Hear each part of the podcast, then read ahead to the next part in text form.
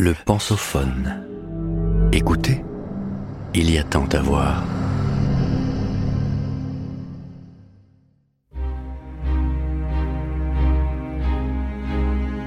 Le XVIIe siècle en dix œuvres.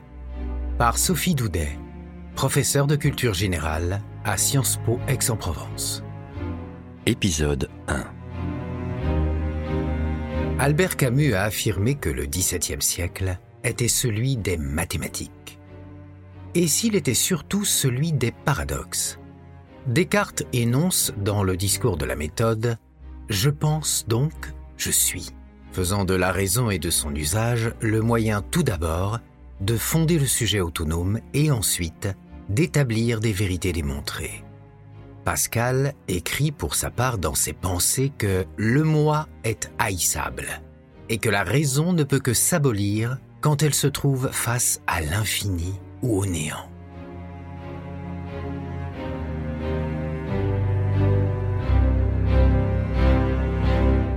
Alors que le premier ouvre la brèche formidable du rationalisme, tout en entreprenant de prouver l'existence de Dieu dans les méditations métaphysiques, le second use de la raison pour sommer son lecteur de renoncer à sa toute-puissance et de parier sur l'existence de Dieu.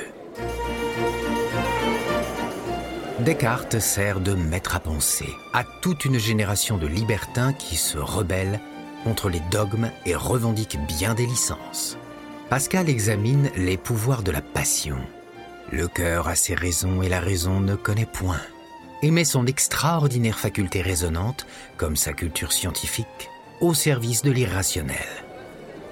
Le dialogue de Descartes et de Pascal symbolise à lui seul la complexité d'un siècle traversé par des mouvements intellectuels, religieux et politiques, parfois contradictoires. Le XVIIe siècle est en effet celui qui commence avec la signature de l'édit de Nantes en 1598 et s'achève presque à sa révocation en 1685. Le siècle de l'art baroque, mouvant et théâtral, et de l'art classique triomphant. Le siècle de la fronde et celui de l'absolutisme royal. Celui de la raison et de la passion. De la bourgeoisie montante et de l'aristocratie mise en scène autour de son roi à Versailles. Il est celui qui conçoit les hommes comme des comédiens, jouant leur rôle social, mais s'essaie aux finesses de l'analyse psychologique. Celui de la querelle des anciens et des modernes. Celui qui reconnaît la pluralité des êtres mais édicte des contraintes, unifie et centralise. Celui qui se moque des femmes prétendant au savoir mais qui leur offre aussi la gloire littéraire et les éduque dans la nouvelle école de Saint-Cyr celui qui crée l'idéal de l'homme honnête, mesuré et sage, mais qui le fait rire avec Molière, frémir de plaisir et d'horreur devant la passion monstrueuse de Phèdre et pleurer en écoutant les arias de l'opéra nouvellement inventé. Celui du paradoxal credo mathématique de Don Juan. Je crois que 2 et 2 sont 4, Sganarelle, et que 4 et 4 sont 8. Le château de Versailles révèle également ce XVIIe siècle tout en clair-obscur. Chef-d'œuvre du classicisme avec ses façades symétriques et ses jardins à la française, il est aussi le lieu baroque du théâtre mondain que la cour se joue à elle-même. Des jeux d'eau et des reflets infinis de la galerie des glaces. Pourtant, dans ce jeu d'opposition et d'images inversées, ce siècle qu'on appelle le grand siècle chemine et progresse car le doute s'est fait méthode. Et quand il s'achève à la mort du roi Soleil en 1715, d'autres lumières sont déjà prêtes à éclairer le monde. 1. Le nouveau-né, Georges de la Tour.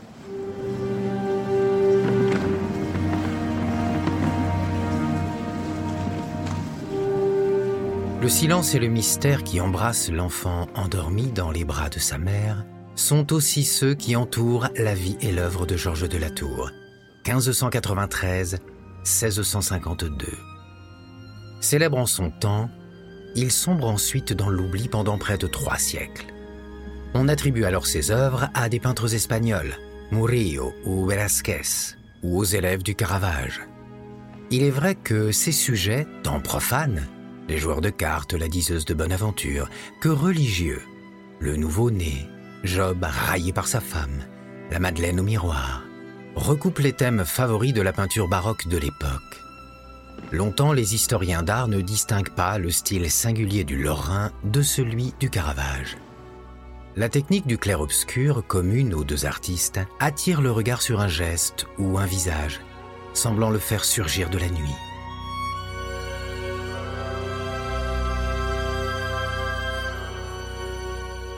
La quasi-absence de décor contraint le spectateur à concentrer son attention sur la scène qui se joue sous ses yeux. Scène souvent intime ou recelant un secret dont il se fait le voyeur et l'interprète. À lui de saisir le sens du spectacle apparemment anodin qui lui est offert.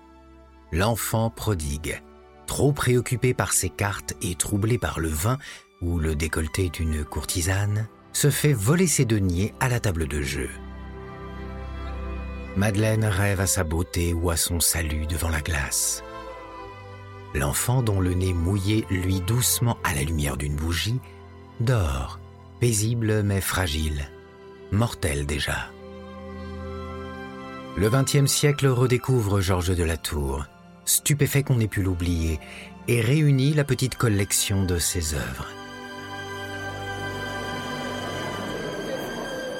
La singularité de son style se dégage alors. Là où le Caravage suspend l'action de ses personnages dans un mouvement théâtral et en exprime toute la violence tragique, la tour insiste sur le mystère qui fait de toute scène quotidienne le réceptacle du spirituel. Ces personnages sont des hommes, des femmes, des enfants dont il a trouvé les modèles dans son entourage. Leurs mains sont parfois celles de travailleurs ou de paysans, mais ils sont aussi Joseph, Marie ou Jésus, transfigurés par la lumière d'une chandelle qui signifie celle de l'esprit. Leur peau se fait lisse et presque translucide. Leur visage est presque ovale, parfait. Leur regard s'allume par la seule magie d'un minuscule point blanc placé dans l'iris. Toujours graves et dignes, même quand ils sont des truands, ils échangent en silence des regards, comme absorbés par leurs pensées, tandis que le peintre fige le balai de leurs mains. Il les a placés dans un monde où Dieu reste caché, comme cette bougie masquée par la main, et ne se donne désormais à voir que dans ceux qui l'habitent. Dans la nuit, le destin du monde est suspendu au souffle à peine suggéré d'un enfant divin. Vous venez d'écouter le premier épisode de cette série. Retrouvez-en l'intégralité sur lepensophone.fr.